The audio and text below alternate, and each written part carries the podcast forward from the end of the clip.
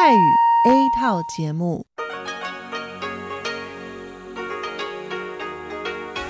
ที่นี่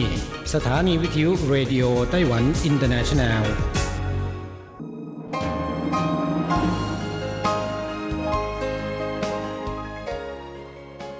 กลับมาฟังขณะนี้ท่านกำลังอยู่กับรายการภาคภาษาไทยเรดิโอไต้หวันอินเตอร์เนชันแนลหรือ RTI ออกกระจายเสียงจากกรุงไทเปไต้หวันสาธารณรัฐจีน เป็นประจำทุกวันนะครับ นอกจากรับฟังทางเครื่องรับวิทยุได้แล้ว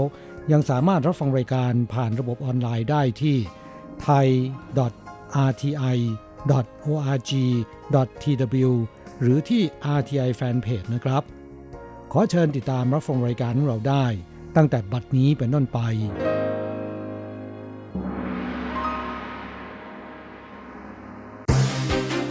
ลำดับแรก ขอเชิญติดตามรับฟัง ข่าวประจำวัน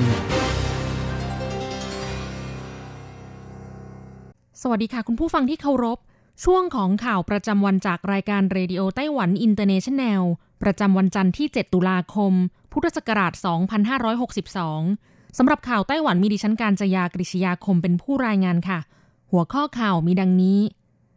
ไต้หวันกับสหรัฐร่วมจัดงานประชุมเสวนาหมู่เกาะแปซิฟิกค้ำจุนความสัมพันธ์ประเทศพันธมิตรของไต้หวัน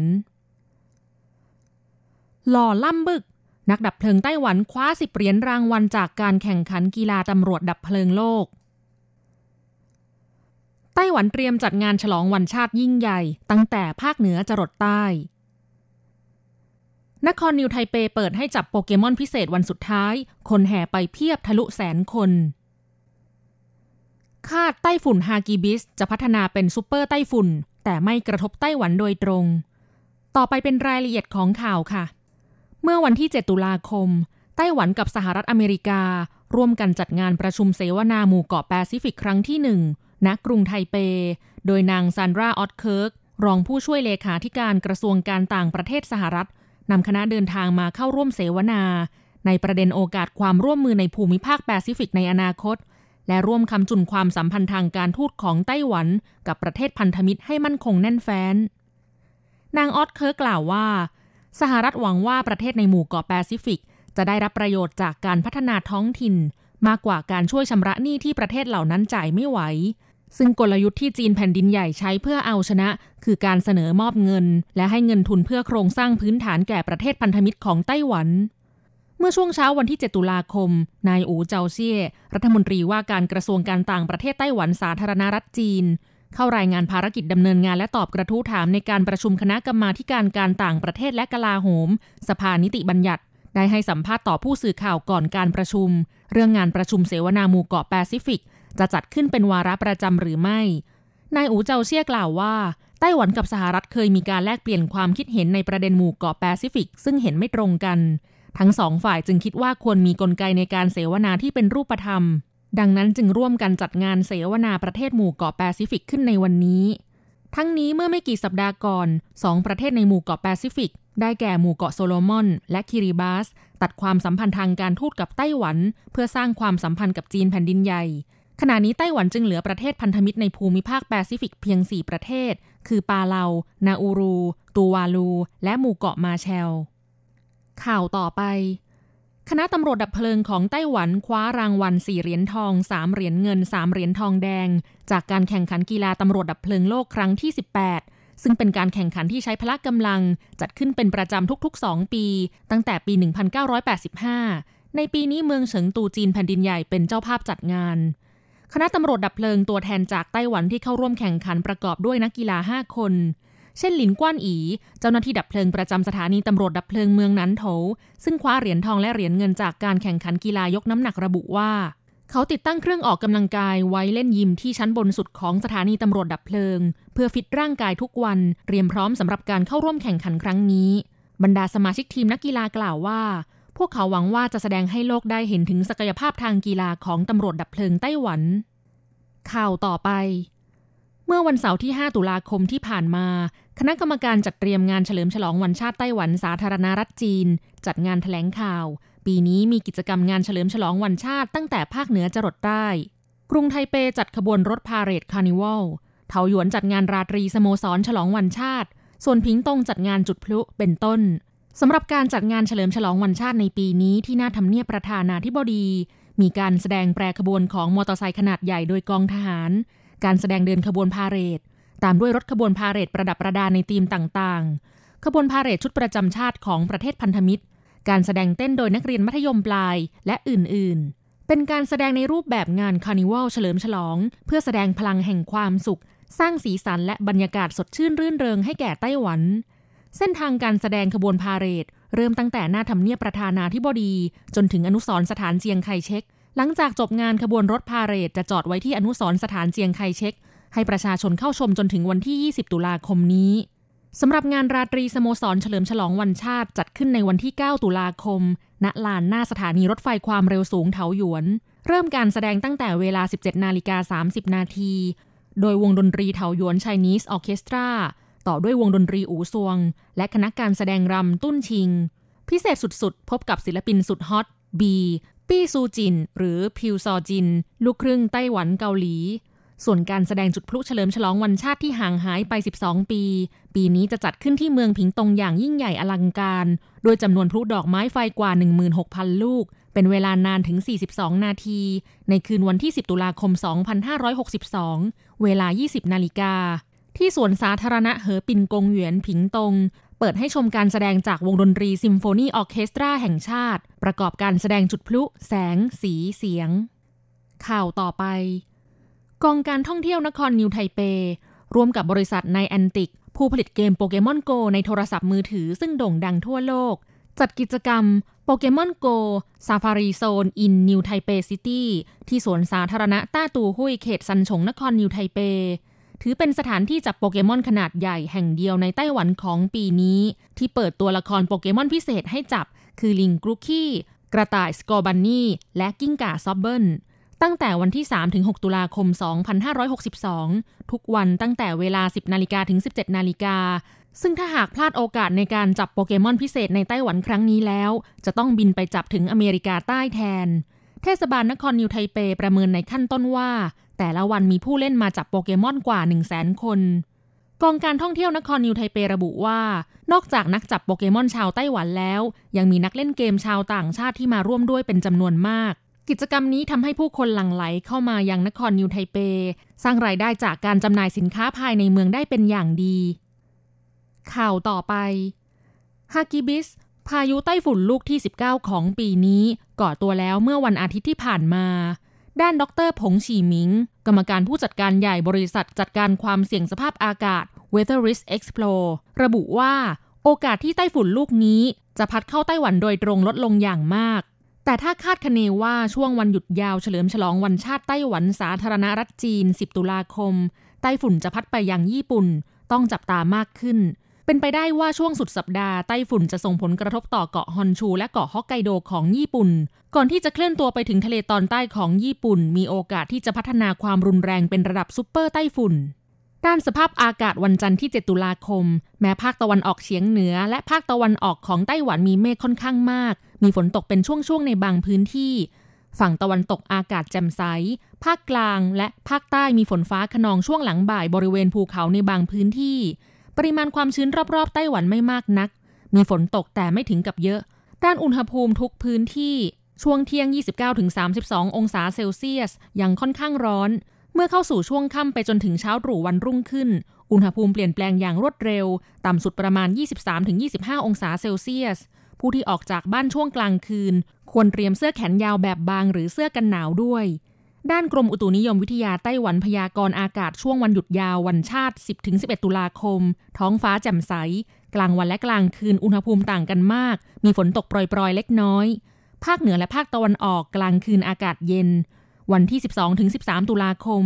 ลมตะวันออกเฉียงเหนือค่อยๆ มีกำลังแรงขึ้นทำให้ภาคเหนืออากาศหนาวชื้น ส่วนภาคกลางและภาคใต้ไม่ได้รับผลกระทบสำหรับไต้ฝุ่นฮากีบิสคาดว่าจะเคลื่อนตัวไปทางตะวันตกเฉียงเหนือ หลังจากพัดผ่านทะเลตอนใต้ของเกาะริวกิว จะเคลื่อนตัวไปทางเหนือ มีโอกาสที่จะส่งผลกระทบต่อไต้หวันโดยตรงต่ำ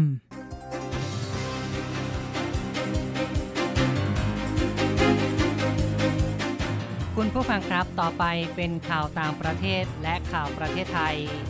รายงานโดยผมแสงชัย กิตติภูมิวงศ์หัวข้อข่าวที่สำคัญมีดังนี้ หลังการเจรจาที่สวีเดนเกาหลีเหนือและสหรัฐแถลงข่าวขัดแย้งกัน ผู้ประท้วงในฮ่องกงยังชุมนุมต่อเนื่อง โดยไม่สนใจคำสั่งรัฐบาลที่ห้ามสวมหน้ากาก การประกาศผลโนเบลกำลังจะเริ่มขึ้น เรือทางการของญี่ปุ่นชนกับเรือประมงของเกาหลีเหนือ ฝ่ายญี่ปุ่นช่วยลูกเรือเกาหลีเหนือสิบกว่าคนแล้ว ธนาคาร HSBC จะเลิกจ้างพนักงงานมากถึง 10,000 คน เกาหลีเหนือเน้นการศึกษาด้านวิทยาศาสตร์เพื่อพัฒนาประเทศ กระทรวงวัฒนธรรมของไทยส่งเสริมประเพณีออกพรรษา ต่อไปเป็นรายละเอียดของข่าวครับ หลังการเจรจาระหว่างผู้แทนของเกาหลีเหนือและสหรัฐที่สวีเดนในวันเสาร์ที่ผ่านมา โฆษกกระทรวงการต่างประเทศของเกาหลีเหนือแถลงว่า เกาหลีเหนือจะไม่เจรจากับสหรัฐอีกต่อไป จนกว่าสหรัฐจะหยุดการเป็นปรปักษ กาหลีเหนือระบุได้ว่าสหรัฐไม่ได้เสนอแนวทางใหม่ๆ ในการแก้ปัญหา ทั้งนี้นายคิมยองกิว หัวหน้าคณะเจรจาของเกาหลีเหนือ ได้แถลงข่าวที่กรุงมอสโก ในวันอาทิตย์ ระบุว่าสหรัฐไม่เตรียมการใด ๆ เพื่อผลักดันการเจรจาเดินหน้า โดยเฉพาะการลดท่าทีที่เป็นปรปักษ์ต่อเกาหลีเหนือ ในขณะที่สหรัฐแถลงข่าวขัดแย้งกันโดยยืนยันว่า การเจรจาเป็นไปด้วยดี สหรัฐเสนอแนวทางที่สร้างสรรค์ พร้อมทั้งระบุว่า จะมีการเจรจากับเกาหลีเหนืออีกครั้งในสองสัปดาห์ข้างหน้า เข้าต่อไปนะครับ สถานการณ์ในฮ่องกงสุดสัปดาห์ที่ผ่านมายังมีการชุมนุมอย่างต่อเนื่อง ผู้ประท้วงไม่สนใจคำสั่งรัฐบาลที่ห้ามชุมนุม สวมหน้ากาก ปิดบังหน้า ทั้งที่กฎหมายดังกล่าวมีผลบังคับตั้งแต่เที่ยงคืนของวันศุกร์การประชุมวันอาทิตย์ที่ผ่านมาผู้ประท้วงยังคงจับมือเป็นแถวยาว เป็นห่วงโซ่มนุษย์ รวมทั้งเกิดเหตุการณ์รุนแรง ผู้ชุมนุมบุกเข้าทำลายทรัพย์สิน ภายในสถานีรถไฟใต้ดินหลายแห่ง ผู้ประท้วงถูกจับกลุ่มหลายสิบคน บริษัทรถไฟฟ้าฮ่องกงแถลงว่า สถานีในเครือข่ายต้องปิดเป็นการชั่วคราว รวมถึงสถานีที่มีผู้ใช้บริการคับข้าง อย่างเช่น สถานีแอดมิลันตีและวันใจ เนื่องจากเสียหายหนัก โดยวันเสาร์ที่ผ่านมา รถไฟฟ้าต้องปิดให้บริการกระทันหัน เปิดเพียงบางส่วนในวันอาทิตย์ และในวันจันทร์จะเปิดให้บริการถึง 18 นาฬิกาตามเวลาท้องถิ่น หรือปิดเร็วกว่ากำหนด 4 ชั่วโมงเพื่อทำการซ่อมแซม เหตุการณ์บานปลายทำให้อดีตผู้ว่าการของฮ่องกงเกิดความเป็นห่วง นายคริสแพทเทน อดีตผู้ว่าการฮ่องกงคนสุดท้ายก่อนอังกฤษส่งมอบคืนฮ่องกงให้กับจีนในปี 2540 แสดงความวิตกสถานการณ์ ส่งผลกระทบต่อเศรษฐกิจของฮ่องกง ซึ่งเป็นศูนย์กลางการค้าและการลงทุนระหว่างประเทศ นายแพทเทนเรียกร้องนางแคลรี่ลัม ผู้บริหารเกาะฮ่องกง ควรตระหนักถึงความสำคัญการเจรจา เพื่อแก้ปัญหาการชุมนุมประท้วงที่ดำเนินมาเป็นเวลาหลายเดือน ต่อไปครับ การประกาศรางวัลโนเบลประจำปี 2562 กำลังจะเริ่มขึ้น คาดว่าจะมีการประกาศสาขาการแพทย์ในตอนเย็นวันนี้ ตามด้วยสาขาฟิสิกส์ในวันอังคาร สาขาเคมีในวันพุธ สาขาวรรณกรรม ในวันพฤหัสบดี สาขาสันติภาพในวันศุกร์และเศรษฐศาสตร์ในวันจันทร์หน้า โดยทุกสาขาจะประกาศที่กรุงสต็อกโฮล์มของสวีเดน ยกเว้นสาขาสันติภาพจะประกาศที่กรุงออสโลของนอร์เวย์ทางนี้ในสาขาสันติภาพนั้น คาดว่าสาวรุ่นสวีเดน ที่รณรงค์เรื่องการเปลี่ยนแปลงสภาพภูมิอากาศ อาจจะคว้ารางวัลดังกล่าว ผู้ได้รับรางวัลแต่ละสาขาของปีนี้จะได้เงินรางวัล 9 ล้านโครน หรือประมาณ 27.8 ล้านบาท ซึ่งพิธีมอบรางวัลจะมีขึ้นในวันที่ 10 ธันวาคม ซึ่งเป็นวันคล้ายวันถึงแก่กรรมของนายอันเฟรดโนเบล ชาวสวีเดนผู้คิดค้นระเบิดไดนาไมต์ซึ่งได้มอบทรัพย์สินให้แก่กองทุนรางวัลโนเบล ก่อนถึงแก่กรรมด้วยวัย 63 ปี ในปี 2493 ต่อไปครับ เรือสำนักงงานประมงของญี่ปุ่นชนกับเรือประมงเกาหลีเหนือ ในบริเวณทะเลญี่ปุ่น ลูกเรือประมงของเกาหลีเหนือกระเด็นตกทะเล ประมาณ 20 คน และทางฝ่ายญี่ปุ่นได้ทำการช่วยเหลือแล้ว 10 กว่าคน เหตุการณ์เกิดขึ้นในเวลา 9 นาฬิกา 10 นาทีของวันที่ 7 ตามเวลาในญี่ปุ่น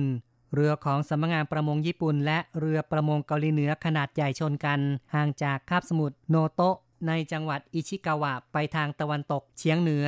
350 กิโลเมตร ซึ่งอยู่ในเขตเศรษฐกิจจำเพาะของญี่ปุ่น ทางนี้ในช่วงหลายปีที่ผ่านมา เรือตกปลาหมึกของเกาหลีเหนือ มักจะลักลอบเข้ามาทำการประมง ในบริเวณนี้ตั้งแต่ช่วงฤดูร้อนจนถึงช่วงฤดูหนาว เข้าต่อไปครับ HSBC บริษัทการเงินข้ามชาติของอังกฤษ ซึ่งมีขนาดใหญ่ที่สุดในยุโรป จะเลิกจ้างพนักงานมากถึง 10,000 คน ตามแผนลดค่าใช้จ่ายของบริษัท หนังสือพิมพ์ Financial Times รายงานว่า เป็นความพยายามครั้งใหญ่สุดในรอบหลายปีของ HSBC เพื่อจะลดค่าใช้จ่าย โดยเน้นพนักงานเงินเดือนสูงเป็นหลัก และจะประกาศแผนการนี้ระหว่างการแจ้งผลประกอบการไตรมาส 3 ในเดือนนี้ ก่อนหน้านี้ HSBC เคยเปิดเผย จะเลิกจ้างพนักงานประมาณ 4,000 คนในปีนี้ และระบุว่าธุรกิจซบเซาลง เกิดจากสงครามการค้า จีนแผ่นดินใหญ่กับสหรัฐ วงจรการใช้นโยบายการเงินแบบผ่อนคลาย เหตุไม่สงบในฮ่องกงซึ่งเป็นตลาดสำคัญ และ Brexit ของอังกฤษล้วนแต่มีผลกระทบต่อการประกอบการของบริษัท ต่อไปครับ เกาหลีเหนือเน้นการศึกษาด้านวิทยาศาสตร์เพื่อการพัฒนาประเทศ บทบรรณาธิการของหนังสือพิมพ์โลดองชิมมุน ของเกาหลีเหนือระบุว่า การศึกษาวิทยาศาสตร์ และเทคโนโลยี คือกุญแจหลักในการสร้างความแข็งแกร่งให้กับประเทศ รายงานระบุได้ว่า นายคิมจองอึนผู้นำเกาหลีเหนือ ให้ความสนใจในเรื่องการศึกษา และการพัฒนาด้านวิทยาศาสตร์ และเทคโนโลยี อย่างเห็นได้ชัด ตั้งแต่เข้ารับตำแหน่งตั้งแต่ปี 2554 ระหว่างแถลงนโยบายได้เคยกล่าวว่า วิทยาศาสตร์ และเทคโนโลยี เป็นเครื่องมือสำคัญสำหรับการพัฒนาเศรษฐกิจแบบพึ่งพาตนเอง อีกทั้งเดือนเมษายนที่ผ่านมาเกาหลีเหนือได้แก้ไขข้อความในรัฐธรรมนูญ บัญญัติว่าวิทยาศาสตร์และเทคโนโลยี เป็นทรัพยากรเชิงกลยุทธ์ที่สำคัญที่สุดของประเทศ ต่อไปติดตามข่าวจากประเทศไทย นายอิทธิพลคุณปลื้มรัฐมนตรีว่าการกระทรวงวัฒนธรรม ได้กล่าวในโอกาสการจัดนิทรรศการสาธิตประเพณีรับบัว ประเพณีตักบาตรเทโว ประเพณีชักพระ ทอดผ้าป่า และแข่งเรือยาว งานไหลเรือไฟ และการแสดงทางศิลปะวัฒนธรรม นายอิทธิพลกล่าวว่าในเดือนตุลาคมเป็นช่วงเทศกาลออกพรรษา เป็นวันสำคัญทางพระพุทธศาสนา มีประเพณีสำคัญ ซึ่งรู้จักกันในประเทศและนานาชาติ ได้แก่ประเพณีรับบัวปี 2562 จังหวัดสมุทรปราการ เกิดจากความศรัทธาในพระพุทธศาสนาของคนสามเชื้อชาติ คือ ไทย ลาว และมอญถือปฏิบัติยาวนาน ประเพณีไหลเรือไฟและงานกาชาติจังหวัดนครพนม เป็นประเพณีมีเอกลักษณ์เก่าแก่ และล้ำค่าของชาวอีสาน มีความเชื่อว่าการไหลเรือไฟ เปรียบเสมือนการบูชา รอยพระพุทธบาท ที่พระพุทธองค์ทรงประทับไว้ ริมฝั่งแม่น้ำนำทานาที และระลึกถึงพระคุณของพระแม่คงคา ขณะที่ประเพณีชักพระทอดผ้าป่า และแข่งเรือยาว จังหวัดสุราษฎร์ธานี เป็นเอกลักษณ์ของท้องถิ่นหนึ่งเดียว ในไทยจัดมาอย่างยาวนาน และยังมีอีกหลายประเพณีที่น่าสนใจ ทางกระทรวงวัฒนธรรมขอเชิญชวนประชาชนชาวไทยและต่างประเทศ สืบสารเทศกาลประเพณีวิถีไทย เนื่องในเทศกาลออกพรรษาข้าต่อไปครับ ในเวทีการสัมมนา EEC Next มหานครการบินหับโลจิสติกแห่งอาเซียน นายอุตมะสาวนายน รัฐมนตรีว่าการกระทรวงการคลัง ได้ถแถลงว่า EEC จะเป็นตัวขับเคลื่อนการปรับเปลี่ยน ซึ่งไม่ใช่เฉพาะภาคตะวันออก แต่เป็นทั้งประเทศไทย และเพื่อประโยชน์ของชาวไทยร่วมกัน โครงการหลักเกี่ยวกับ โครงสร้างพื้นฐานกำลังเกิดขึ้นจริง เดินหน้าตามแผน ล่าสุดสำนักงงาน EEC การรถไฟแห่งประเทศไทย เตรียมลงนามร่วมกับกลุ่ม CP วันที่ 15 ตุลาคม นับเป็นจุดเริ่มต้นที่ดี หลังจากท่าเรือมาบตาพุธเฟส 3 ลงนามไปแล้ว สำนักงงาน EEC ได้พบปะกับนักลงทุนในและต่างประเทศที่มีความสนใจ คุณผู้ฟังครับต่อไปเป็นรายงานอัตราแลกเงิน อ้างอิงตอนบ่ายวันที่ 7 ตุลาคม โอนเงิน 10,000 บาทใช้ 1360 เหรียญไต้หวัน แลกซื้อเงินสด 10,000 บาทใช้ 1720 เหรียญไต้หวัน และโอนเงิน 1 เหรียญสหรัฐใช้ 30.94 เหรียญไต้หวัน ข่าวจาก RTI ในวันนี้จบลงแล้วครับ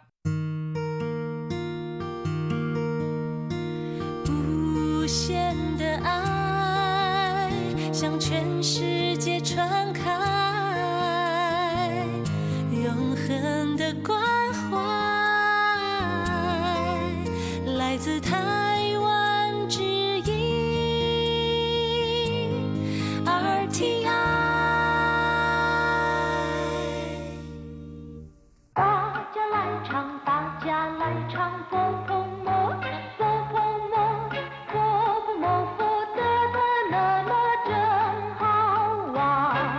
สวัสดีครับเพื่อนฟัง พบกันในวันนี้เราจะมาเรียนบทเรียนที่ 5 ของแบบเรียนชั้นต้น บทที่ 5 อยู่ที่ไหน สนทนาบทนี้จะสอนให้ถามสถานที่เก็บของ 第五课在哪儿？一课文，你有书吗？我有书，书在哪儿？书在桌子上，桌子在哪儿？桌子在你后头。 第五课在哪儿บทเรียนที่ 5 อยู่ที่ไหน你有书吗คุณมีหนังสือไหมชูแปลว่าหนังสือ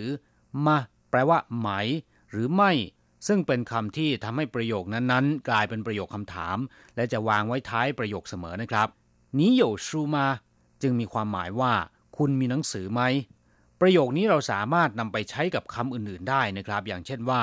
你有笔吗คุณมีปากกาไหม你有钱吗คุณมีเงินไหม我有书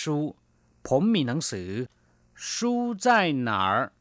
แปลว่าหนังสืออยู่ที่ไหน哪儿ฟังดูแล้วเนี่ยเป็นเสียงเดียวกันนะครับ เป็นตัวอักษรตัวเดียว แต่ความเป็นจริงแล้วเนี่ยมาจากสองคำนะครับ นั่นก็คือ哪儿เ มื่ออ่านเร็วเข้าก็จะกลายเป็นเสียงเดียวกันคือ哪儿แปลว่า ที่ไหน หรืออยู่ที่ไหน书在桌子上หนังสืออยู่บนโต๊ะ桌子上ก็คือบนโต๊ะ柜子上คือบนตู้椅子上คือบนเก้าอี้桌子在哪儿โต๊ะอยู่ที่ไหน ประโยคนี้สามารถที่จะใช้กับคำอื่นได้นะครับ อย่างเช่นว่า 柜子在哪儿ตู้อยู่ที่ไหน椅子在哪儿เก้าอี้อยู่ที่ไหน钱在哪儿เงินอยู่ที่ไหน桌子在你后头โต๊ะอยู่ข้างหลังคุณหนีเข้าเถาก็คือข้างหลังคุณครับผู้ฟังเมื่อทราบความหมายของคำสนทนาบทนี้แล้ว ต่อไปขอให้พลิกไปที่หน้า 24 ของแบบเรียน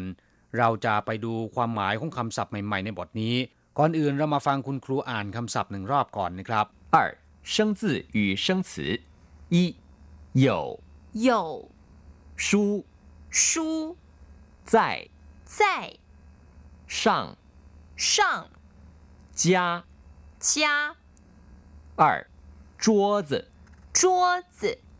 后头后头โยก็แปลว่ามีนะครับ ตรงข้ามกับคำว่าหวู หรือเหมยที่แปลว่าไม่มี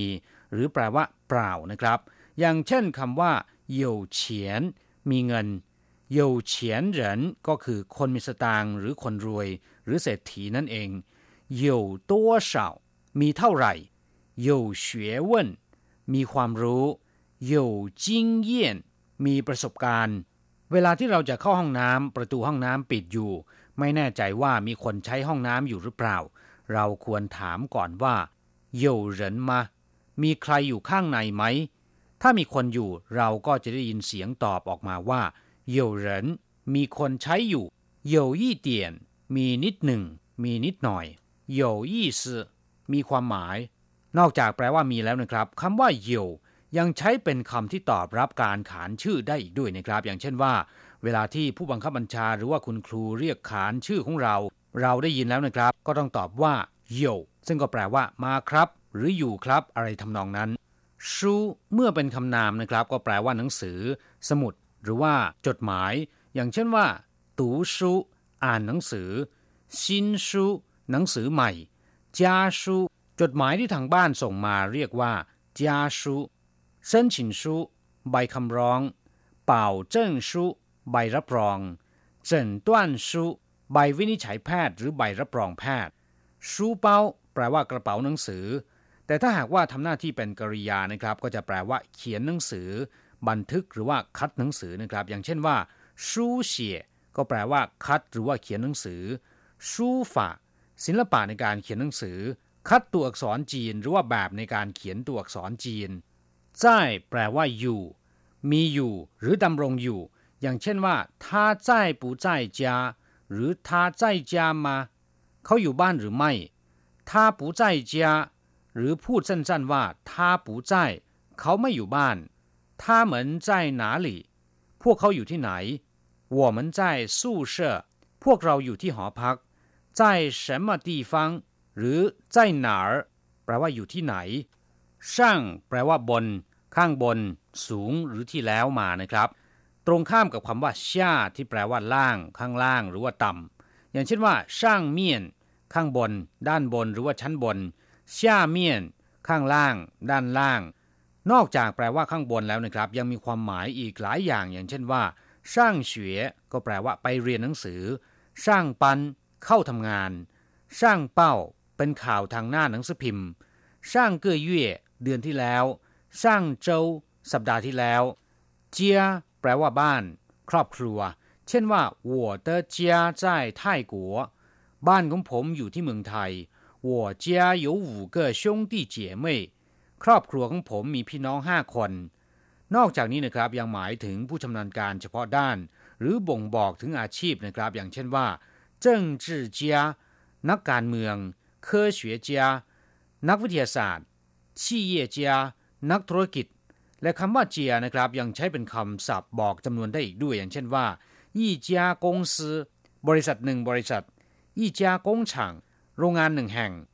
จัวจือแปลว่าโต๊ะคำคำนี้จะเรียกสั้นๆว่าจัวก็ได้นะครับชูจัวก็คือโต๊ะหนังสือชันจัวโต๊ะอาหารกงจัวจัวโต๊ะทำงานอีจางจัวจือโต๊ะหนึ่งตัวเข้าเถาแปลว่าข้างหลัง ด้านหลังมีความหมายเช่นเดียวกับคำว่าเข้าเมียนที่แปลว่าด้านหลังอย่างเดียวกัน ตรงข้ามกับคำว่าเฉียนเถาข้างหน้า ด้านหน้า เฉพาะคำว่าเข้าก็แปลว่าหลัง ตรงข้ามกับคำว่าเฉียน ที่แปลว่าหน้านะครับ เข้าเมียนก็คือด้านหลัง เข้าเหมือนก็คือประตูหลัง การเดินทางลัด การใช้เส้นสายความสัมพันธ์หรือว่าใช้เงิน เพื่อให้ได้มาซึ่งผลประโยชน์ทางธุรกิจหรือว่าความก้าวหน้าในหน้าที่การงาน แทนที่จะทำตามขั้นตอนใช้ความสามารถของตัวเอง หรือจะพูดง่ายๆว่าการให้สินบนในลักษณะนี้นะครับ ภาษาจีนเรียกกันว่าเจ้าเข้าเหมือน เดินประตูหลัง นอกจากแปลว่าหลังแล้วนะครับ เมื่อนำไปผสมกับคำอื่นๆคำคำนี้ยังมีความหมายที่แตกต่างกันออกไป อย่างเช่นว่าเข้าเทียน วันมะรืนนี้ เข้าหลาย ต่อมาเข้าหวยเสียใจในภายหลัง เข้าถ้วย ถอยกลับ หรือว่าถอนกลับ ครับผู้ฟังเมื่อได้ความหมายในคำศัพท์ใหม่ในบทเรียนนี้ผ่านไปแล้วนะครับ ต่อไปเราจะมาทำแบบฝึกหัด ขอให้พลิกไปที่หน้า 25 แล้วอ่านตามคุณครูนะครับ三代换练习你的朋友在火车站吗？不是，他不在火车站。你的朋友在哪儿？我的朋友在他家，他家在哪儿？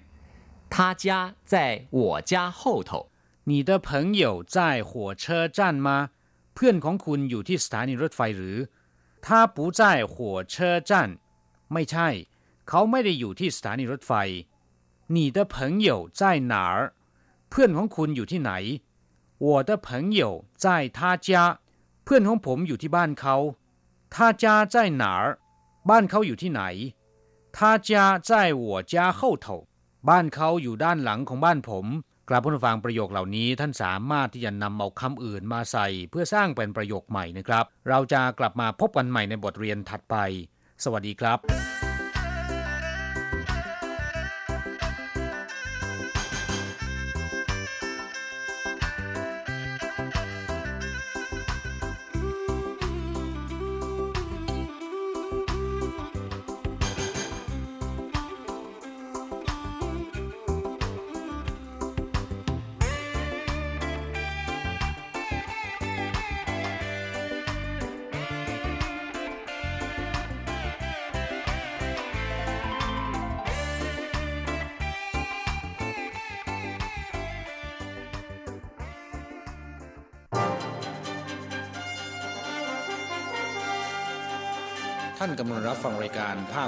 ยเรดิโอไต้หวันอินเตอร์เนชันแนลหรือ RTI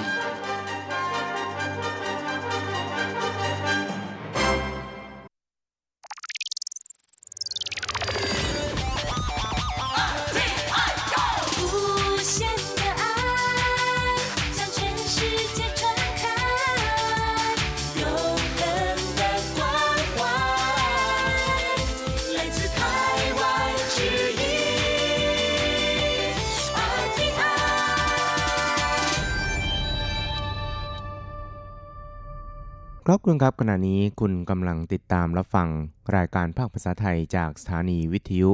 RTI ซึ่งส่งกระจายเสียงจากกรุงไทเป ประเทศสาธารณรัฐจีนอยู่นะครับและต่อไปนั้นก็ขอเชิญคุณผู้ฟังติดตามรับฟังรายการกระแสประชาธิปไตย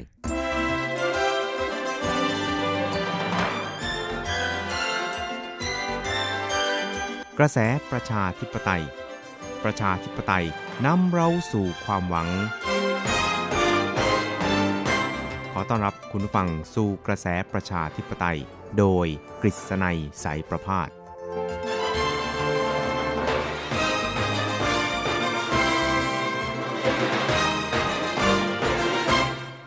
สวัสดีครับคุณผู้ฟังที่รักและเคารพทุกท่านครับ ผมกฤษณัยสารพาดก็กลับมาพบกับคุณผู้ฟังอีกครั้งหนึ่งครับ ในช่วงเวลาของ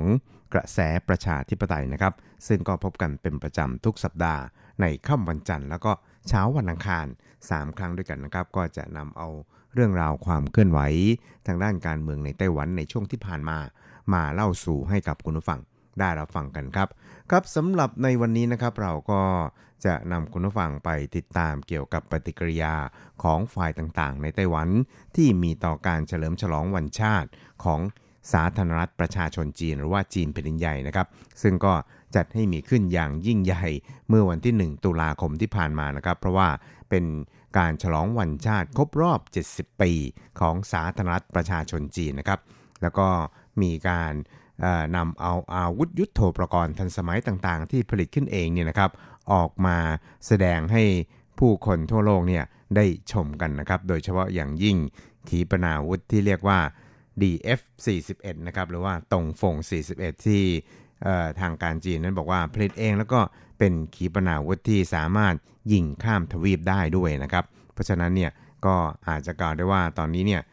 จีนแผ่นดินใหญ่นะครับ หรือว่าสาธารณรัฐประชาชนจีนเนี่ยนอกจากจะก้าวขึ้นมาเป็นมหาอำนาจทางด้านเศรษฐกิจแล้วเนี่ยนะครับทางด้านการทหารเนี่ยจีนแผ่นดินใหญ่นั้นก็ไม่ได้ยิ่งหย่อนไปกว่าสหรัฐนะครับ แล้วก็พร้อมที่จะปกป้อง ตนเองนะครับแล้วก็อาจจะขยายอิทธิพลของตัวเองเนี่ยไปสู่ภูมิภาคอื่นๆ อีกด้วยนะครับครับแล้วก็ในการกล่าวสุนทรพจน์ วันชาติของประธานาธิบดีสีจิ้นผิงของจีนคอมมิวนิสต์ในคราวนี้นะครับในส่วนที่เกี่ยวข้องกับไต้หวันสาธารณจีนนั้น ก็เห็นจะได้แก่การยืนหยัดในหลักการนะครับของตัวเองนั่นก็คือหลักการจีนเดียวนะครับแล้วก็หลักการที่เกี่ยวข้องกับ 1 ประเทศ 2 ระบอบนะครับ ตลอดไปจนถึงหลักการในการที่จะผลักดันการรวมชาติอย่างสันตินะครับ ซึ่งก็อาจจะกล่าวได้ว่า ไม่มีอะไรเปลี่ยนแปลงจากช่วงก่อนๆหรือว่าก่อนหน้านี้สักเท่าไหร่นะครับ เพียงแต่เป็นการย้ำถึงการดำเนินนโยบาย หรือว่าการที่จะผลักดัน 1 ประเทศ 2 ระบอบกับช่องแคบไต้หวันนะครับ แล้วก็ตอนนี้เนี่ยก็ได้ดำเนินกับ ทางฮ่องกงแล้วก็มาเก๊าไปแล้วนะครับซึ่งในช่วงที่ผ่านมาเนี่ยนะครับก็ปรากฏว่า 1 ประเทศ 2 ระบอบของจีนคอมมิวนิสต์ในฮ่องกงนั้น ก็เรียกว่ากำลังถูกท้าทายจากบรรดาคนรุ่นใหม่ของฮ่องกงนะครับที่มีการต่อสู้นะครับแล้วก็ประท้วงกันอย่างยืดเยื้อในช่วง 3-4 เดือนที่ผ่านมานะครับเพราะว่าคนรุ่นใหม่ของชาวฮ่องกงนั้นก็ต้องการที่จะมีสิทธิเสรีภาพในการแสดงความคิดเห็นนะครับแล้วก็ต้องการที่จะ เลือกผู้แทนเลือกผู้ว่าการของตัวเองนะครับ แต่ว่าจนถึงขณะนี้เนี่ยทางการจีนนั้นก็ยังคงไม่ยอมที่จะดำเนินการในส่วนนี้นะครับ ทั้งทั้งที่ก่อนหน้านี้เนี่ยก็เคยมีการรับปากเอาไว้แล้วนะครับว่าจะให้มีการเลือกตั้งโดยตรงนะครับ แต่ว่าไม่ได้ระบุระยะเวลาเท่านั้นเองครับครับ ซึ่งเกี่ยวกับกรณีที่ ประธานาธิบดีสีของจีนเนี่ยนะครับได้กล่าวถึง 1 ประเทศ 2 ระบอบนั้น ปฏิกิริยาของไต้หวันเนี่ยก็ค่อนข้างรุนแรงพอสมควรนะครับ ทุกฝ่ายที่เกี่ยวข้องไม่ว่าจะเป็นพรรครัฐบาลนะครับ ตั้งแต่ท่านนายกรัฐมนตรีซูเจินชางทั้งประธานาธิบดีชายอิงเหวินนะครับ แล้วก็ในส่วนของฝ่ายค้านนั่นก็คือ นายอูตุนอี้หัวหน้าพรรคก๊กมินตั๋งนะครับตลอดไปจนถึงนายฮันกัวหยี ผู้สมัครรับเลือกตั้งในตำแหน่งประธานาธิบดีของพรรคก๊กมินตั๋งเนี่ยต่างก็ออกมายืนยันในจุดยืนของตัวเองนะครับ แล้วก็จุดยืนของชาวไต้หวันส่วนใหญ่ด้วยนะครับว่า ไม่มีวันที่จะยอมรับ 1 ประเทศ 2 ระบอบอย่างแน่นอนเลยทีเดียวนะครับ ซึ่งในกรณีดังกล่าวเนี่ยครับนายอูตุนอีนั้นก็ได้ระบุนะครับบอกว่า สาธารณจีนนั้นก็ได้ก่อตั้งขึ้นมาตั้งแต่เมื่อ 108 ปีที่ผ่านมานะครับ แล้วก็เป็นประเทศอธิปไตยมาตั้งแต่บัดนั้นเป็นต้นมาครับ แล้วก็ในส่วนของพรรคก๊กมินตั๋งเองนั้นก็ยืนหยัดในหลักการจีนเดียวตีความต่างกันนะครับ ซึ่งก็เป็นส่วนหนึ่งของชันธามติ 1992 ที่มีกับจีนแผ่นดินใหญ่ครับ ซึ่งก็เป็นผลนะครับสรุป จากการเจรจาระหว่างช่องแคบไต้หวันในปี 1992 นะครับ ซึ่งตอนนั้นเนี่ยก็มีท่านประธานาอดีตประธานาธิบดีลีตังหุยนะครับเป็นผู้ลงนามอนุมัติในเรื่องนี้นะครับ แล้วก็ได้โทรเลขแจ้งให้กับทาง ARATS ของจีนแผ่นใหญ่เนี่ยได้รับทราบนะครับ แล้วก็นำเสนอต่อทางการระดับสูงสุดนะครับของจีนคอมมิวนิสต์ซึ่งก็ได้มีการบันทึกเอาไว้ในประวัติศาสตร์ของความสัมพันธ์ระหว่างช่องแคบไต้หวันนะครับ แล้วก็ ถือได้ว่าเป็นพื้นฐานสำคัญนะครับในการที่จะพัฒนาให้ความสัมพันธ์ระหว่างช่องแคบไต้หวันนั้นก้าวไปอย่างมีเสรีภาพ แล้วก็เต็มไปด้วยสันติภาพนะครับครับสำหรับกรณีของการเคลื่อนไหวรณรงค์ต่อต้านกฎหมาย ส่งผู้ร้ายข้ามแดนในฮ่องกงนี่นะครับ ก็เรียกได้ว่าเป็นเหตุการณ์ที่ทำให้หนึ่งประเทศสองระบอบของจีนแผ่นดินใหญ่นั้น กลายเป็นเรื่องลมๆแรงๆไปนะครับ ในขณะที่สาธารณจีนกับฮ่องกงนั้น แตกต่างกันโดยสิ้นเชิงนะครับ สาธารณจีนนั้นมีสัญลักษณ์ของประเทศชาติ มีธงชาตินะครับ แล้วก็มีตราสัญลักษณ์ของชาติ มีกองทัพแห่งชาติ มีรัฐธรรมนูญนะครับ แล้วก็ในช่วง 108 ปีที่ผ่านมาเนี่ยก็เป็นประเทศเอกราช แล้วก็เป็นอิสระมีอธิปไตยเป็นของตัวเองนะครับ แตกต่างจากของฮ่องกงซึ่งไม่อาจที่จะนำมาเปรียบเทียบกันได้ครับ ครับสำหรับในส่วนของฝ่ายที่ยืนหยัดในการที่จะแยกไต้หวันเป็นเอกราชนะครับ ก็ได้มีการจัดแถลงข่าวนะครับ แล้วก็ลุกขึ้นมาต่อต้านในส่วนของคำกล่าวของนายสีจิ้นผิงนะครับ ที่ได้ระบุว่าจะดำเนินนโยบายเกี่ยวกับ 1 ประเทศ 2 ระบอบกับไต้หวัน เช่นเดียวกับฮ่องกงนะครับ ซึ่งในส่วนนี้นะครับนายหวังคุนหูนะครับในฐานะหัวหน้า หรือว่าประธานสาพันธ์ปกป้องประชาธิปไตยไต้หวันนี่นะครับ ก็ได้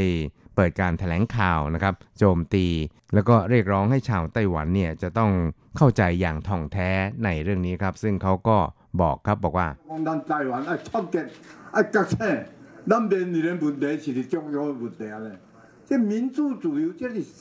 ครับเขาก็บอกว่าก็ขอเรียกร้องให้ชาวไต้หวันนี่นะครับจะต้องให้ความสำคัญกับประชาธิปไตย ในปัจจุบันของไต้หวันซึ่งมันมีความสำคัญอย่างยิ่งยวดนะครับ แล้วก็จะต้องมุมานะพยายามเพื่อที่จะปกป้องเสรีภาพประชาธิปไตยของไต้หวัน แล้วก็อธิปไตยประชาธิปไตยของไต้หวันนั้น ไม่อาจที่จะประนีประนอมได้นะครับครับสำหรับในส่วนของกรณีที่เกิดเหตุการณ์รุนแรงในฮ่องกงนะครับ ก็คือมีการใช้กระสุนจริงแล้ว แล้วก็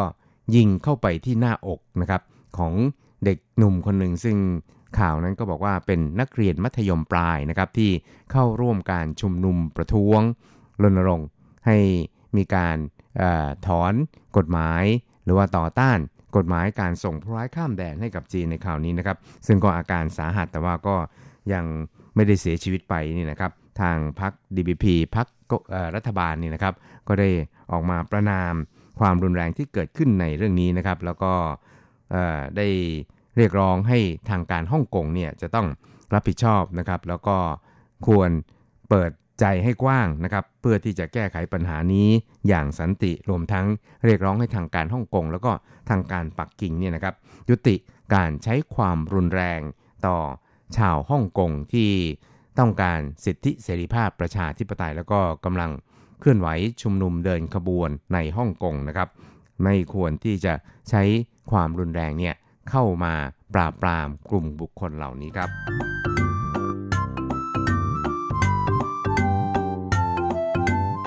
ครับอีกเรื่องหนึ่งครับเราก็ไปติดตามเกี่ยวกับกรณีที่ในช่วงที่ผ่านมานะครับ ก็มีพันธมิตรของไต้หวันเนี่ยก็ยุติความสัมพันธ์การทูตกับไต้หวันอย่างต่อเนื่องไป 2 ประเทศนะครับ นั่นก็คือประเทศโซโลมอนนะครับแล้วก็ประเทศคิริบาสนะครับซึ่งก็สร้างความสั่นสะเทือน ทางด้านการทูตให้กับไต้หวันพอสมควรนะครับ เพราะฉะนั้นในช่วงของการเปิดสภานิติบัญญัติในช่วงที่ผ่านมานี่นะครับสสของพรรคฝ่ายค้านก็คือพรรคก๊กมินตั๋งนะครับ ก็ได้หยิบยกเรื่องนี้เนี่ยขึ้นมาซักถามท่านนายกรัฐมนตรีสูจันชังนะครับ ที่เกี่ยวกับการกระชับความสัมพันธ์ แล้วก็การดำเนินนโยบายทางด้านการทูตของรัฐบาลนะครับว่าจะ ดำเนินการอย่างไรนะครับ เพื่อที่จะให้ไต้หวันนั้นไม่เพลี่ยงพล้ำทางด้านการทูตอีกต่อไปนะครับ ซึ่งในกรณีดังกล่าวนี่นะครับ ทางนายกรัฐมนตรีสุจันชังเนี่ยก็ได้ระบุชัดทีเดียวครับว่าตอนนี้เนี่ยรัฐบาลนั้นก็กำลังเร่งพยายามครับที่จะเสริมแล้วก็เพิ่มจำนวนประเทศ ที่มีความสัมพันธ์ทางการทูตกับไต้หวันให้มากยิ่งขึ้นครับ ซึ่งท่านนายกรัฐมนตรีซูนั้นก็บอกว่า非常不愿意看到断交尽一切的努力希望不会发生断交但我们也知道如此险峻ครับท่านก็บอกว่าเราเนี่ยไม่อยากที่จะเห็นการยุติความสัมพันธ์ทางการทูตนะครับ แล้วก็จะต้องใช้ความพยายามทุกวิถีทางนะครับ ไม่ให้เกิดเหตุการณ์ที่มีการตัดความสัมพันธ์ทางการทูตอีกนะครับ แต่ ทุกฝ่ายเนี่ยก็ทราบดีอยู่เช่นเดียวกันนะครับว่าตอนนี้เนี่ยสถานการณ์ในประชาคมโลกเนี่ยก็ค่อนข้างเขม็งเกลียวพอสมควรครับ แล้วก็จีนเองเนี่ยนะครับก็พยายามอาศัยพลังของตัวเองเนี่ยนะครับมาปิดล้อมทางการทูตต่อไต้หวันนะครับ แล้วก็พยายามใช้ทุกวิถีทางเนี่ยเพื่อที่จะสกัดกั้นการมีประเทศที่มีความสัมพันธการทูตกับไต้หวันนะครับ โดยเฉพาะอย่างยิ่งดึงประเทศที่มีความสัมพันธการทูตกับไต้หวันเนี่ยไป สถาปนาความสัมพันธ์ทางการทูตกับตนนะครับ เพราะฉะนั้นเนี่ยมันก็เลยส่งผลให้สถานการณ์ทางด้านการทูตของไต้หวันนั้น ได้รับผลกระทบอย่างแน่นอนครับ แต่ว่าในส่วนของรัฐบาลเองเนี่ยก็จะต้องพยายามลดผลกระทบเนี่ยให้เหลือน้อยที่สุดเท่าที่สามารถจะทำได้นะครับ แล้วก็กำลังเร่งพยายามที่จะเพิ่มจำนวนประเทศที่มีความสัมพันธ์การทูตกับไต้หวันให้มากขึ้นครับ ซึ่งสสพรรคก๊กมินตั๋งก็ถามว่ามีโอกาสที่จะเพิ่มขึ้นหรือเปล่านะครับ ท่านนายกก็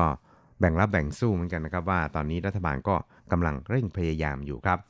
ส่วนทางด้านนายอูเจาเซียนะครับรัฐมนตรีว่าการกระทรวงต่างประเทศของไต้หวันนั้น ก็ได้ระบุครับบอกว่าถ้าว่ามีบางประเทศนี่นะครับต้องการที่จะสถาปนาความสัมพันธ์การทูตกับไต้หวันนั้นก็ถือได้ว่าเป็นเรื่องดีนะครับ แล้วก็จะทำให้ความสัมพันธ์ทางการทูตของไต้หวันเนี่ยดีขึ้นกว่าที่เป็นอยู่ในปัจจุบันนะครับ ซึ่งแน่นอนว่า ไต้หวันเองนั้นก็ยินดีนะครับที่จะเปิดรับแล้วก็พยายามในเรื่องนี้ต่อไปอย่างเต็มที่ครับครับทางด้านสสของพรรคก๊กมินตั๋งครับก็ได้ซักถามอีกเหมือนกันนะครับบอกว่า การเจรจาเกี่ยวกับกรอบการค้าและการลงทุนระหว่างไต้หวันกับสหรัฐหรือเรียกกันว่าทีฟ้านี่นะครับไม่เห็นมีการเจรจากันเลยในช่วง 2 ปีที่ผ่านมา หรือว่าในอนาคตอีกครึ่งปีข้างหน้านี้นะครับมีโอกาสที่จะเปิดการเจรจาขึ้นหรือเปล่านะครับ นายอูเจาเซียก็ได้ตอบครับบอกว่า ในส่วนของไต้หวันเนี่ยก็ได้พยายามที่จะบอกให้ฝ่ายสหรัฐทราบถึงความสำคัญในเรื่องนี้นะครับ ซึ่งเกี่ยวกับทีฟ้านี่นะครับ ก็มีส่วนเกี่ยวข้องกับในหลาย ๆ ส่วนเหมือนกันนะครับ โดยเฉพาะอย่างยิ่งก็มีการแลกเปลี่ยนความคิดเห็นกันในระดับสูงระหว่างกันอยู่แล้วนะครับ แล้วก็ในอนาคตเนี่ยนะครับ ความสัมพันธ์ทางด้านเศรษฐกิจการค้า ระหว่างไต้หวันกับสหรัฐนั้น ก็จะ ไม่ได้รับผลกระทบนะครับจากการที่ไม่มีการเจรจาทีฟ้าแต่อย่างใดครับ เพราะฉะนั้นเนี่ยการค้าการลงทุน แล้วก็ความสัมพันธ์ทางด้านเศรษฐกิจการค้าระหว่างไต้หวันกับสหรัฐนั้นจะยังคงเป็นไปตามปกติ ถึงแม้ว่าทีฟ้าเนี่ยจะยังไม่มีอะไรคืบหน้าก็ตามครับ ครับคุณครับเวลาของกระแสประชาธิปไตยในวันนี้ก็หมดลงแต่เพียงเท่านี้ครับ เราจะกลับมาพบกันใหม่ในสัปดาห์หน้า สวัสดีครับ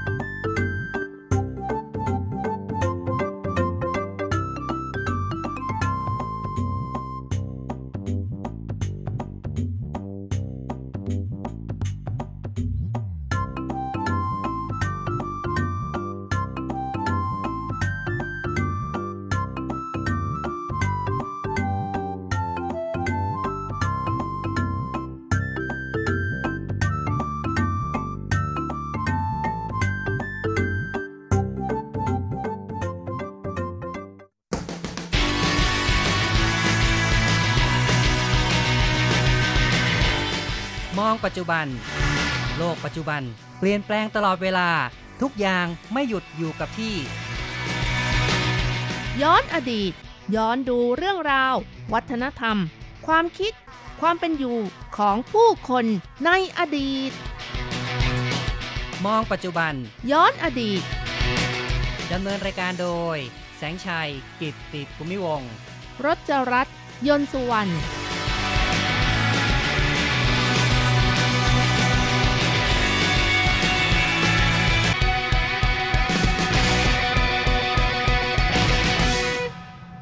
คุณผู้ฟังที่รักครับ พบกันอีกแล้วในมองปัจจุบันย้อนอดีตนะครับ ในวันนี้เราจะมองเรื่องปัจจุบันที่น่าสนใจคือ นักกีฬาชาวต่างชาติใส่หมวกแก๊ปที่เกี่ยวข้องกับไต้หวันเนาะนะครับ ใช่ค่ะ นักกีฬาคนนี้นะคะ ก็เป็นผู้ชนะเลิศการแข่งขันไตรกีฬาคนเหล็กด้วยนะคะ เป็นหนุ่มนอร์เวย์วัย 23 ปี ชื่อกุปสตาฟไอเดนค่ะอ๋อนะครับเออ แข่งขันเมื่อช่วงเดือนกันยายนที่ผ่านมาใช่ไหมครับ ใช่ค่ะ แล้วคนนี้นะคะที่ชนะเลิศนะคะ ใช้เวลาในการแข่งขัน 3 ชั่วโมง 52 นาที 35 วินาที แล้วก็แข่งขันที่เมืองนิสประเทศฝรั่งเศสนะคะครับซึ่งการแข่งขันไตรกีฬาเนี่ยก็เป็น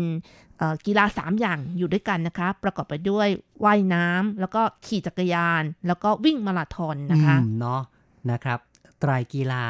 มีทั้งว่ายน้ำขี่จักรยานกับวิ่งมาราธอนครับ ค่ะ ซึ่งว่ายน้ำนี่ต้องว่าย2.4 ไมล์หรือว่า 3.86 กิโลเมตรนะคะ แล้วก็ขี่จักรยาน 112 ไมล์ หรือว่า 180.25 กิโลเมตร แล้วก็รวมทั้งวิ่งมาราธอน 26.2 ไมล์ หรือว่า 42.2 กิโลเมตรนะคะ แหมโหดจังเลยนะครับโดยเนี่ย การแข่งขันนี่ต้องแบบต่อเนื่องด้วยไม่มีการหยุดโอ้พักโห ครับ ต้องเป็นคนที่มีร่างกายแข็งแรงมิน่าถึงเรียกว่าคนเหล็กนะครับค่ะ การแข่งขันกีฬาดังกล่าวนะคะ จัดได้ว่าเป็นการแข่งขันกีฬาที่ยากที่สุดชนิดหนึ่งของโลกด้วยค่ะครับ การแข่งขันไตรกีฬาคนเหล็กนะคะ โดยปกติแล้วก็จะให้เวลาเสร็จภายใน 17 ชั่วโมงนะคะ แต่ว่าคุณกุ๊ปสตาฟไอเดนนี่ใช้เวลาแค่ 3 ชั่วโมง 52 นาที 35 วินาทีเท่านั้นค่ะ โอ้โห เนาะสุดยอดเลยนะครับเนี่ย ใช่ค่ะ แล้วก็ที่สำคัญนะคะกุ๊ปสตาฟไอเดนนี่สวมหมวกที่มาจากศาลเจ้าจีนในไต้หวันนะคะ อ๋อเนาะ ก็เพราะว่าความศักดิ์สิทธิ์จากศาลเจ้าหรือเปล่าเนาะมีคนพูดอย่างนี้นะคะทำให้หมวกของสันเจ้านี่โอ้โห มีคนจองกันแบบผลิตไม่ทันเลยค่ะนั่นน่ะสิเนาะโอ้โหครับ คงจะเป็นความบังเอิญอะ อาจจะว่าเขามาเที่ยวที่ไต้หวันมั้งไม่ใช่ก็ด้หวกค่ะ ในไม่ใช่ความเหรอเป็นจริงนี่เขาไปเที่ยวที่ประเทศญี่ปุ่นอืมแล้วก็หยิบได้ที่ถนนนะคะอ๋อเหรอครับอืมแล้วเขาถามเพื่อนที่ญี่ปุ่นบอกว่าเขียนว่าอะไรมีอยู่เอ่อเอ่อประโยคหนึ่งก็คือ ผู่เหยียนซุ่นเจ๋อกงอ๋อครับ เขาถามว่าเป็นอะไร ชื่อหมายความว่าอะไรนะ ครับ ก็แล้วก็เป็นชื่อของศาลเจ้าที่ภูเยียนนะครับ เมืองจาอี้ค่ะ ครับ อืม หลังจากที่เขาได้รับรางวัลชนะเลิศ แล้วก็แบบว่าชนิดที่ว่ารู้จักกันไปทั่วโลกนะคะทำให้ชาวเน็ตไต้หวันนี่ต่างนำมาพูดคุยในข่าวอย่างคลึกโครมเลยทีเดียว รวมทั้งดึงดูดสายตาชาวโลกที่พบเห็นนะคะ ครับ ก็ในกลุ่มคนที่มีความเชื่อเรื่องอภินิหารก็คิดว่าคงจะเกิดจากการบันดาลอิทธิฤทธิ์จากหมวกของศาลเจ้านะครับ หมวกใบนี้ก็เป็นหมวกที่ดังระเบิดในชั่วพริบตา จนหลายคนก็โทรศัพท์มาตามหาหมวกใบนี้ว่าอยู่ที่ไหนแล้วก็ต้องการเป็นเจ้าของอืมต้องบอกว่าหมวกรุ่นนี้ที่มีการผลิตนะ คงไม่ใช่ใบเดียวกับที่นายกุสตาฟนั่นใส่แล้วล่ะนะครับ เขาบอกว่ารุ่นนี้นะคะ ทางศาลเจ้านี่แจกไปแค่ 500 ใบเองนะคะ ครับอืมเป็นหมวกที่ผู้คนให้ความศรัทธามาก สวมแล้วเขาก็บอกว่าช่วยคุ้มครองปกปักรักษา อืม อืม ครับ ก็คนที่เชื่อพินิหารก็คงว่ากันอย่างนี้ล่ะนะครับ หมวกใบนี้เป็นหมวกที่ทางศาลเจ้าสุ้นเจ๋อกงนะคะ ที่อยู่ตำบลผู่เยียน เมืองจังหว่าของไต้หวันค่ะ แล้วก็ศาลเจ้านี้ก็มีการเส้นไหว้เทพหลักก็คือเจ้าพ่อเสือนั่นเองค่ะ ครับ เจ้าพ่อเสือนะครับ ซึ่งภาษาจีนก็เรียกกันว่าเฉียนเทียนซั่งตี้นะคะ ครับเฉวียนเทียนสร้างตี้หรือว่าเจ้าพ่อเสือนะครับ ค่ะ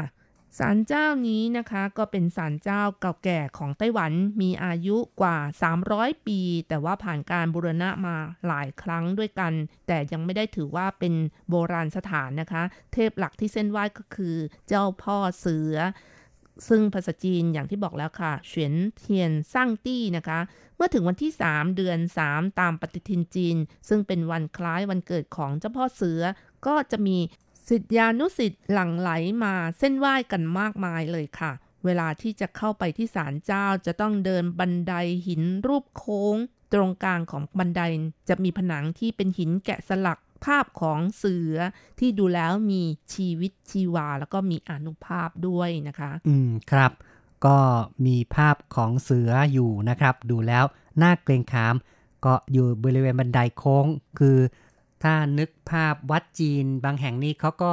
บันไดขึ้นไปนี่ขึ้นแล้วก็จะมีแยกซ้ายขวาใช่ไหมครับ และตรงกลางส่วนที่อยู่ตรงกลางบันไดก็จะมีกำแพง ตรงนี้แหละ ก็มักจะมีการประดับตกแต่ง แต่วัดแห่งนี้ศาลเจ้าแห่งนี้ก็ใช้รูปของเสือนะครับ มาประดับดูแล้วก็น่าเกรงขามจังเลยละครับเอาละครับ ต่อไปเป็นช่วงย้อนอดีตนะครับ ซึ่งเราก็จะมาฟังเรื่องราวความเป็นมาของเจ้าพ่อเสือกันครับ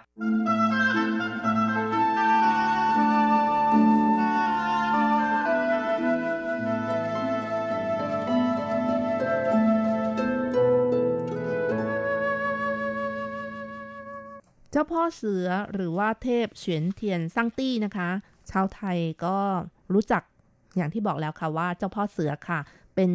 เจ้าพ่อหรือว่าเป็นเทพที่ตามความเชื่อของคนที่นับถือลัทธิเต่านั่นเองค่ะครับเฉียนเทียนสร้างตี้นี้เป็นเทพระดับสูงนะคะ มีฐานะเป็นรอง เขาบอกว่าเป็นรองจากผันกูซันชิง อูเหลาหรือว่าเง็กเซียนฮ่องเต้นะคะ เทพเฉียนเทียนสร้างตี้ภาษาแต้จิ๋วก็เรียกว่าไงคะคุณแสงชัยเฮียงเซียนเถียงตีนะครับ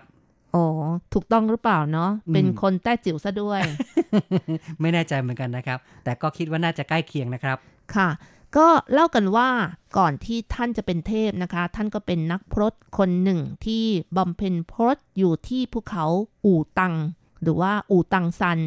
หรือถ้าเป็นภาษาใต้จิ๋วก็บอกว่าบูตึงใช่ไหมใช่คะเขาบูตึงนะครับ ซึ่งก็บรรลุธรรมจนได้เป็นเซียน เล่ากันว่ากำเนิดจากการที่ปราณแห่งฟ้าและดินที่ผสมผสาน ในคัมภีร์ระบุว่าเฉียนเทียนสร้างตี้เป็นอวตารภาคที่ 82 ของปรมาจารย์ไท่สร้างเหล่าจีนนะคะ และถ้าพูดถึงเขาอู่ตังหรือว่าบูตึงนะคะ ก็ถือว่าเป็นธรรมสถานของเทพเฉียนเทียนสร้างตี้ค่ะ ความเชื่อนี้มีมาตั้งแต่สมัยราชวงศ์ซ่ง จนกระทั่งยุคของราชวงศ์หมิงนะคะ อูตังซันหรือว่าบูตึงนะคะ ได้รับการอุปถัมภ์จากราชสำนักจนเป็นอารามของศาสนาเต๋าที่ใหญ่ที่สุดในประเทศจีนค่ะ อืม เนาะนะครับ ก็เป็นสำนักเก่าแก่เลยแหละ ว่างั้นเถอะนะครับ ค่ะ โดยเฉพาะอย่างยิ่งฮ่องเต้ในราชวงศ์หมิงนะคะ มีการสั่งให้สร้างวิหารทอง เพื่อเป็นที่สถิตของเทพเฉียนเทียนสร้างตี้ โดยสร้างจากทองแดงน้ำหนัก 20 ตัน และทองคำ300 กิโลกรัมค่ะ ครับ ก็เป็นการใช้โลหะนะครับ ที่มาสร้างให้รู้สึกว่ามีความศักดิ์สิทธิ์มากขึ้นเลยล่ะครับในรัชสมัยของพระเจ้าสุยหยางตี้นะคะ ก็เล่ากันว่า เง็กเซียนฮ่องเต้ทรงแบ่งวิญญาณหนึ่งในสามออกมา แล้วก็อวตารเกิดในโลกมนุษย์ เป็นเจ้าชายแล้วก็ออกบำเพ็ญพรตที่อูตัง จนสำเร็จเป็นเซียนค่ะ อีกตำนานหนึ่งนะคะ ก็เล่ากันว่าเฉียนเทียนสร้างตี้ก็คือดาวเหนือเปยจีซิงนะคะ คือกลุ่มดาวเฉียนอู่ซึ่งมีอยู่ 7 กลุ่มในทางทิศเหนือค่ะ เป็นดวงดาวบนท้องฟ้าเนาะ นะครับ ได้ยังไงครับ ซึ่งในศาสนาเต๋านั้นก็มีการเอาเทพเนี่ยมาผูกกับกลุ่มดาวเหนือ โดยแบ่งออกเป็นสองสายด้วยกันนะคะ พวกหนึ่งกล่าวกันว่ากลุ่มดาวบนท้องฟ้าหนึ่งกลุ่มแทนด้วยเทพหนึ่งองค์ ขณะที่อีกพวกหนึ่งกล่าวว่ากลุ่มดาวกลุ่มหนึ่งแทนด้วยจำนวนเทพที่มีจำนวนเท่ากับจำนวนของดาวในกลุ่มนั้น อืม ครับ เป็นความเชื่อที่แตกต่างกันอยู่ครับ ค่ะ ทางด้านทิศเหนือตามความเชื่อของศาสนา และชาวจีนนั้นก็เป็นทิศแห่งความตาย ด้วยเหตุที่ว่าทิศเหนือของประเทศจีนนั้นเป็นทะเลทราย ยากต่อการดำรงชีวิต ขณะที่ภาคกลางและภาคใต้เป็นที่ราบลุ่มและติดทะเล เหมาะต่อการเพาะปลูก การดำรงชีวิตก็ดีด้วย รวมทั้งลมหนาวที่รุนแรงจากภาคเหนือในฤดูหนาวนะคะ เพราะฉะนั้นเทพที่เกี่ยวกับทิศเหนือและกลุ่มดาวเหนือนั้น จึงมีหน้าที่รับผิดชอบเกี่ยวกับความตาย และการกำหนดอายุไขของมนุษย์นั่นเองค่ะแม้ก็เป็นการผูกเรื่องให้สัมพันธ์กับสภาพภูมิประเทศในจีนด้วยเลยนะครับเนี่ย ซึ่งในความเป็นจริงแล้วเทพเฉียนเทียนซั่งตี้ก็มีการเล่าประวัติความเป็นมานี่หลายตำนานด้วยกันนะคะ ยังมีอีกตำนานหนึ่งก็บอกว่าเทพเฉียนเทียนซั่งตี้ ถือว่าเป็นเทพแห่งสงครามที่มีการเล่าเป็นตำนานกัน เล่ากันว่าสมัยหนึ่ง ปีศาจมีอำนาจกล้าแข็ง พยายามลุกล้ำแดนสวรรค์ ก็มีปรมาจารย์ท่านหนึ่งนะคะ สั่งให้เฉียนเทียนสร้างตี้นำทหารสวรรค์สามแสนเข้าปราบอสูร และอสูรทั้งหมดก็ถูกปราบจนสิ้นในเพียงเวลาข้ามคืนเท่านั้นเองนะคะอืมครับเป็นตำนานเรื่องเล่าเกี่ยวกับความเเก่งกาจของเฉียนเทียนสร้างตี้หรือว่าเจ้าพ่อเสือนี้ เรื่องเทพเฉียนเทียนสร้างตี้นะคะ ก็เป็นเทพอารักษ์ประจำทิศเหนือ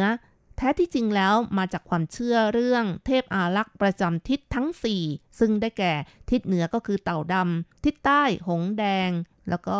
ทิศตะวันออกมังกรเขียว ทิศตะวันตกพยักขาว ซึ่งความเชื่อนี้มีมาตั้งแต่ยุคสมัยราชวงศ์สั่ง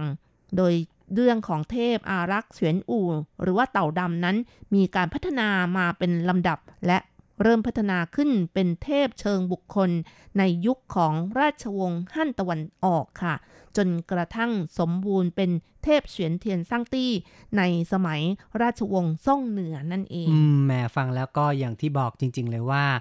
มีหลายเรื่องหลายตำนานนะครับ เกี่ยวกับเออเฉียนเทียนสร้างตี้หรือว่าเจ้าพ่อเสือนี้ครับ ก็ฟังไปเพลินๆก็แล้วกันนะครับ นี่ก็ถือว่าเป็นการเล่าถึงตำนานถึงที่มานะครับ แล้วก็ต้องบอกว่าเฉียนเทียนสร้างตี้นั้นก็เป็นเทพที่ยังคงมีผู้นับถือกันมากนะครับ ในปัจจุบันนี้ค่ะสำหรับรูปเคารพของท่านนะคะ ส่วนใหญ่ก็มักจะสร้างเป็นนักรบ มือขวาถือกระบี่ มือซ้ายถือธงสีดำอันเป็นสัญลักษณ์ของการบัญชาทหารสวรรค์ทางด้านทิศเหนือ